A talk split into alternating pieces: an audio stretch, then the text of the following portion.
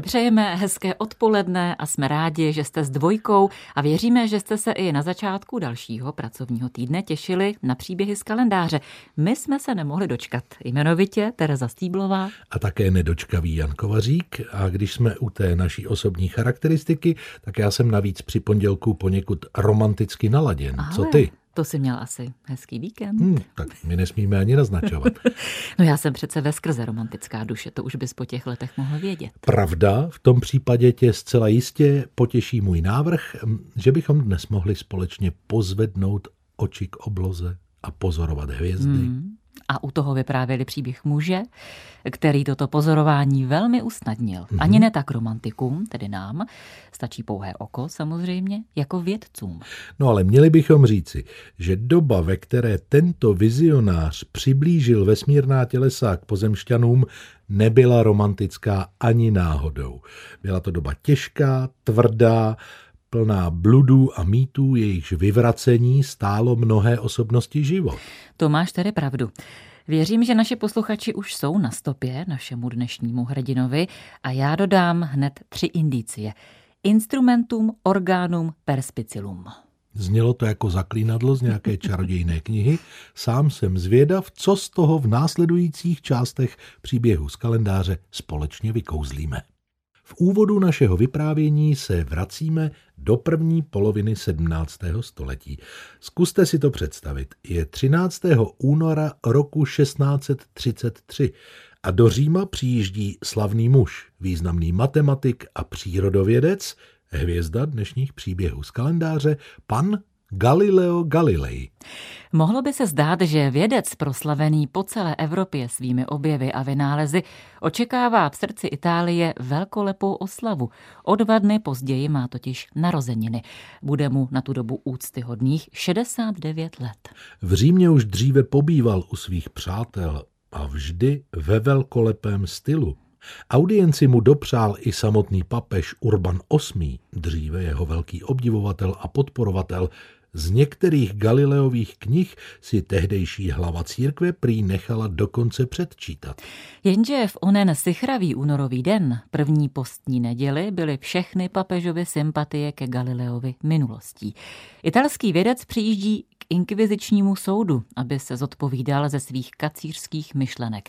Na základě svých pozorování tvrdil, že středem vesmíru není země, ale slunce a naše planeta kolem něj obíhá.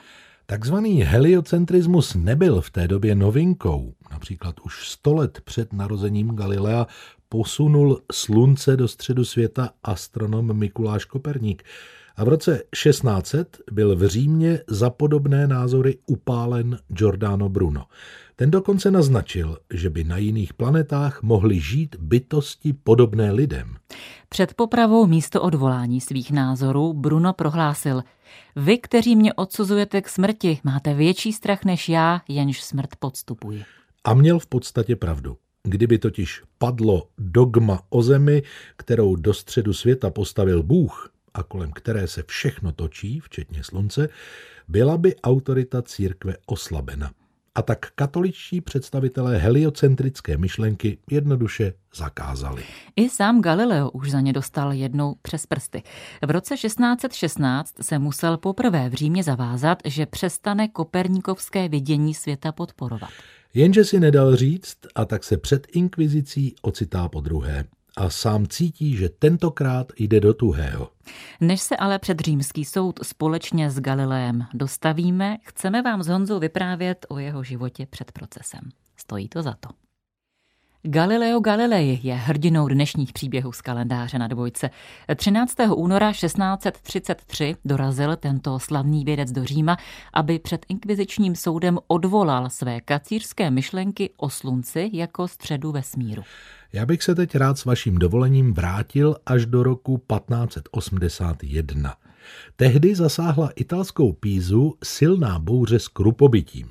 Profesoři tamní univerzity vysvětlovali tento přírodní jev na základě aristotelské meteorologie, a sice tak, že těžší předměty mají větší zrychlení než ty lehčí, a proto velké kroupy dopadají na zem jako první. Jeden ze studentů ale vystoupil s odvážným tvrzením, že nic takového nikdo neviděl a tak studované hlavy vysvětlení pozměnily. Kroupy prý na zem dopadají zhruba současně, ale jen proto, že ty lehčí padají z oblohy z míst, která jsou zemskému povrchu blíže.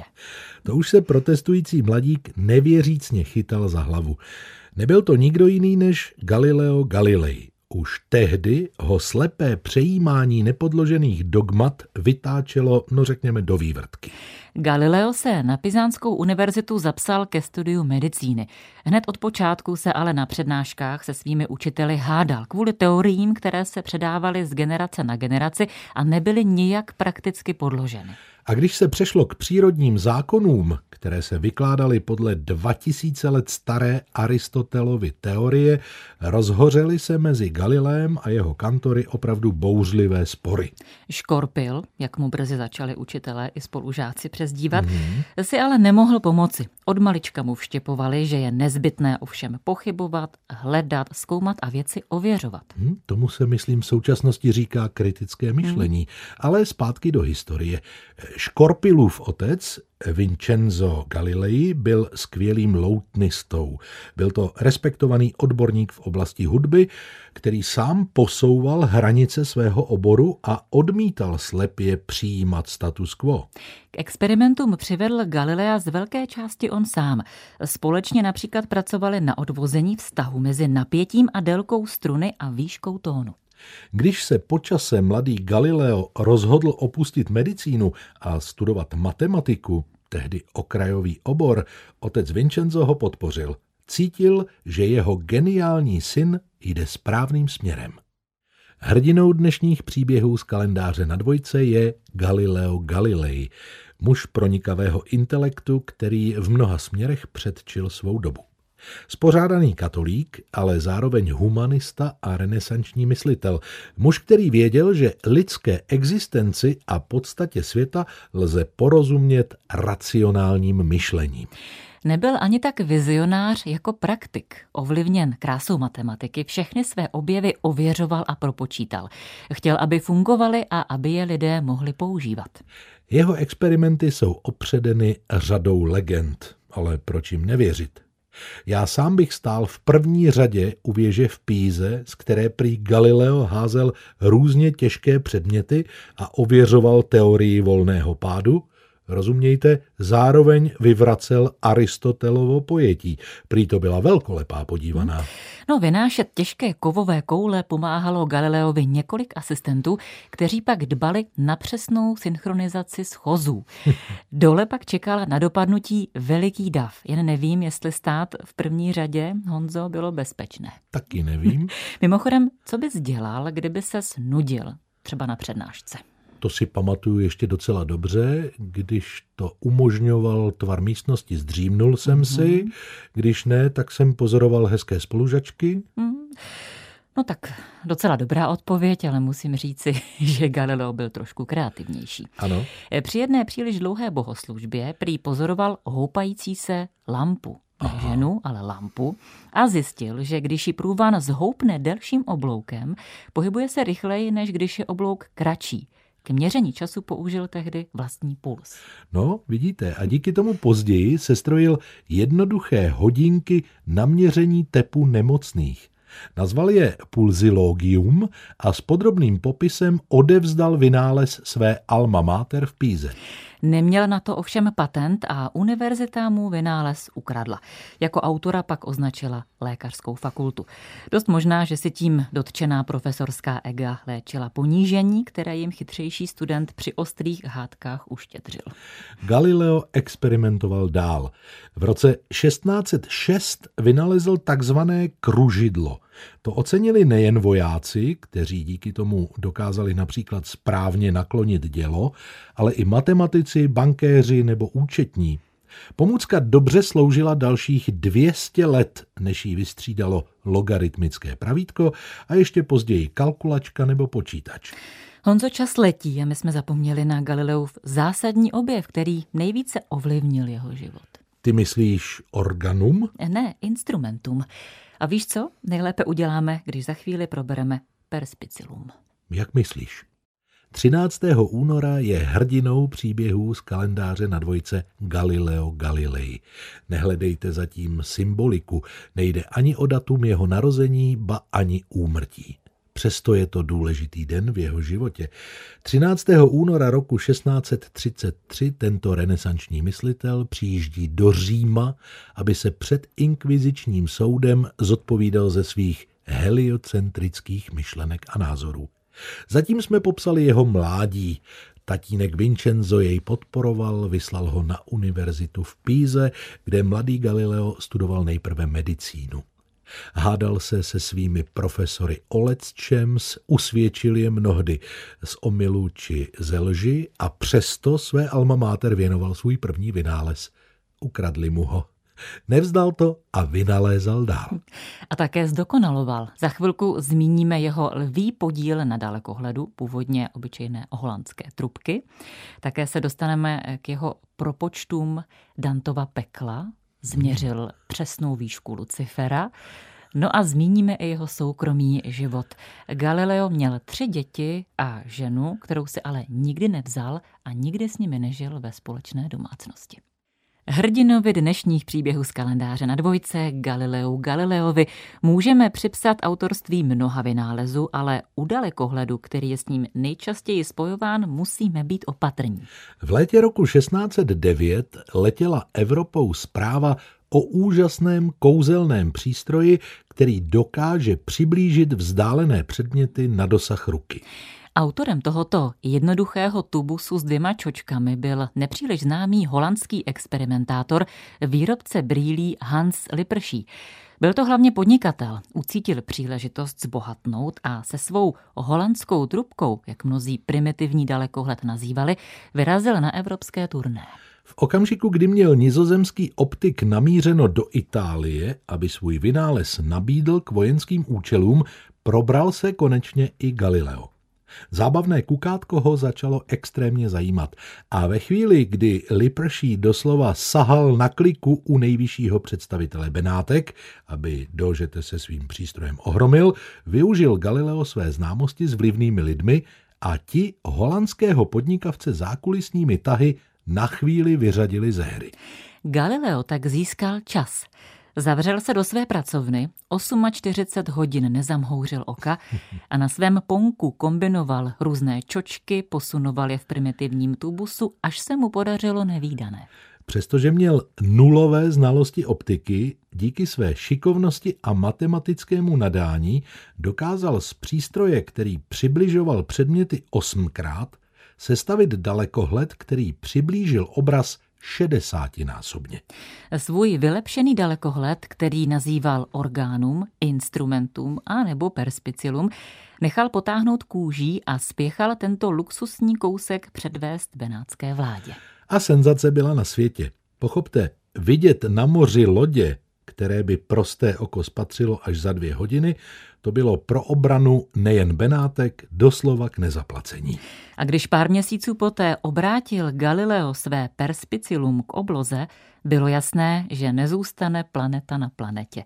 A nad slunce jasnější, že o tom vědec nebude mlčet.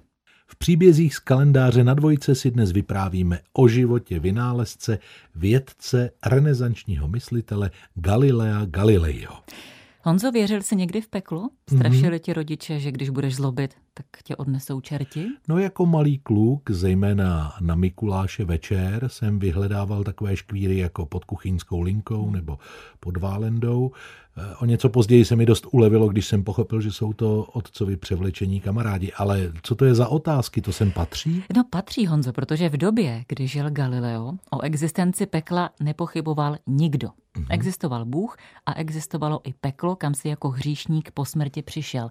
A rozhodně tě tam nečekali přátelští čertíci, lelkování a občas přikládání pod kotel. Jsem rád, že jsem to nezažil. Peklo v představách smrtelníka šestnáctého století bylo plné utrpení, mučení, podvodníci se tam topili v hníjící stoce, Prolhaní věštci měli hlavu otočenou dozadu, aby už nikdy nemohli pohlédnout do budoucna. No jako bys četl božskou komedii od Dante Alighieriho. Hm? Tento středověký básník vykreslil na počátku čtrnáctého století peklo velmi sugestivně. O dvě stě let později vedli italští vzdělanci naprosto vážnou debatu. Ne o tom, jestli Danteho peklo existuje, ale kde se nachází a jak vypadá. K nejváženějším intelektuálům té doby patřila skupina, která si říkala Florenská akademie. Nebyli to žádní dogmatičtí teologové, právě naopak byli považováni za radikální a pokrokové filozofy. Přesto nám z dnešního pohledu mohou připadat témata jejich přednášek, no řekl bych celkem bizarní. V roce patnáct set osmdesát osm vyzvali Galilea, aby přednesl rozpravu, na které vědecky na základě přírodních zákonů objasní fungování Danteho pekla. Tomu říkám zadání, ovšem Galileo k tomu přistoupil se vší vážností.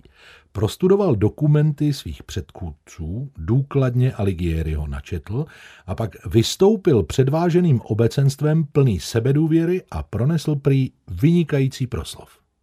Pokud jde o velikost Lucifera, dočítáme se, že spíš se velikostí blíží Dante obrovi, než obr Luciferově paži, uvedl vědec. Spočítal, že vládce pekla je vysoký tisíc sto metrů, tedy přes kilometr, což je čtyřicet pětkrát více než socha giganta na náměstí v Římě. Další matematické vztahy pak prokázaly, že peklo má tvar kužele, tvoří jednu dvanáctinu hmoty země a má vrchol bez středu planety. Vy se možná stejně jako my usmíváte, ale Galileo byl tenkrát za svůj výstup ověnčen ovacemi. Byl prý tak přesvědčivý, že mu pár měsíců poté nabídli místo profesora matematiky na univerzitě v Píze. Na Dvojce posloucháte příběhy z kalendáře a většinu času, kdy nás posloucháte, je s námi také Galileo Galilei. Jaký vlastně byl, Terezo? No geniální přece, měl Aha. pronikavý intelekt, skvělou představivost. O tom já vůbec nepochybuju, ale ptám se, jak se choval k lidem, jak vypadal, co myslíš, byl to fešák? No to jsi mě trošku zaskočil, musím říct, že vousatí učenci nejsou zrovna můj typ, hodně vousatí, Honzo. Hmm, dobře, jsem málo vousatý a nejsem učenec, chápu. Ale dočetla jsem se, že byl Galileo urostlý, svalnatý, měl výrazné rysy a velké oči a z toho usuzuji, že ženám na přelomu šestnáctého a sedmnáctého století se líbil. Hmm.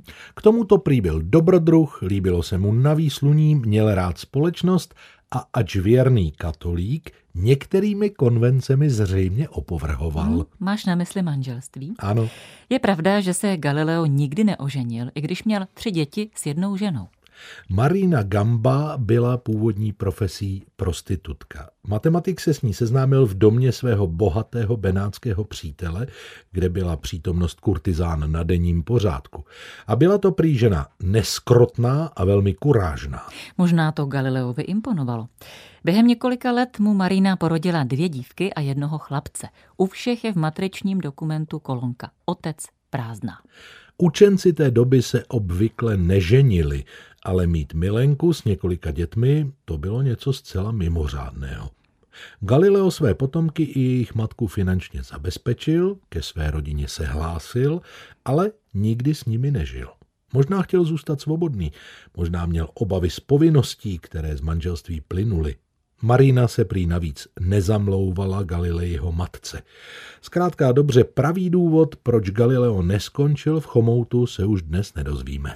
Se svými dětmi, zejména dcerami, které se obě staly řádovými sestrami, měl ale vřelý vztah. Když se nad ním stahovala inkviziční mračna, dostal spoustu nabídek k emigraci do protestantských zemí, kde by žil jako opěvovaný vědec. Odmítl. Jednak byl katolík a jednak se nechtěl vzdálit od svých dcer. Jejich vzájemnou náklonnost nám dokládá korespondence, která se zachovala zejména z období, kdy byl Galileo vězněn na římském dvoře. S dcerou Marií Čeleste je Galileo Galilei dokonce pohřben ve stejném hrobě. V červnu šestnáct set třicet tři, tři měsíce poté, co Galileo, protagonista dnešních příběhů z kalendáře, dorazil do Říma, klečel ponížen před tribunálem v bílém hábitu kajícníka a s rukou na Bibli se zříkal svého názoru. Citujeme. Já, Galileo Galilei, sedmdesát let stár, Přísahám, že jsem vždy věřil, věřím a věřit budu všemu, čeho se svatá katolická církev drží, co tvrdí a učí. Svaté oficium mi právem přikázalo, že se mám vzdát falešného názoru, podle něhož je slunce středem a země pak není středem a pohybuje se. Osm kardinálů v komisi pak Galilea odsoudilo k doživotnímu vězení s tím, že musí jednou týdně odříkávat kajícné žalmy. Žalář se nakonec změnil na domácí vězení, ve kterém Galileo v roce šestnáct set čtyřicet dva unavený a téměř slepý umírá. Celkem zajímavé je, že v témže roce přichází na svět Isaac Newton. Uběhlo dalších tři sta padesát let, než v roce devatenáct set devadesát dva papež Jan Pavel druhý. Rozhodnutí inkvizice zrušil a Galileo byl rehabilitován. Galileiho spisy prodali potomci dědiců jako hromadu papíru jednomu uzenáři z Florencie a ten je používal k balení ryb a masa. Jeden ze zákazníků naštěstí rozpoznal Galileův rukopis a papíry za směšnou cenu odkoupil. V současné době jsou zachráněné svazky uloženy v italské národní knihovně ve Florencii. Co na závěr, Honzo? Citát. Určitě. Asi ten nejslavnější, který je s Galileem spojován, i když ho Galileo pravděpodobně nikdy neřekl. A přece se točí. Hm, ostatně u nás se točí příběhy z kalendáře den co den a i zítra jeden pro vás budeme mít. To si hezky posunul dopředu a zítra se vlastně posuneme přesně o tři sta let dopředu od chvíle, kdy Galileo přijel k inkvizičnímu soudu. Ano, takže letopočet už znáte, zítřejší datum vidíte na kalendáři a já řeknu, že protagonistka příběhu z kalendáře si za svůj život zahrála ve filmu s Vlastou Burianem, s Pavlem Křížem, Milošem Kopeckým. A její role byly zejména mateřské. Uh-huh. A jako maminka skvěle vařila a troufám si tvrdit, že určitě uměla upéct i skvělou bublaninu. Uh-huh. Tak už předem vám přejeme dobrou chuť a těšíme se na vás.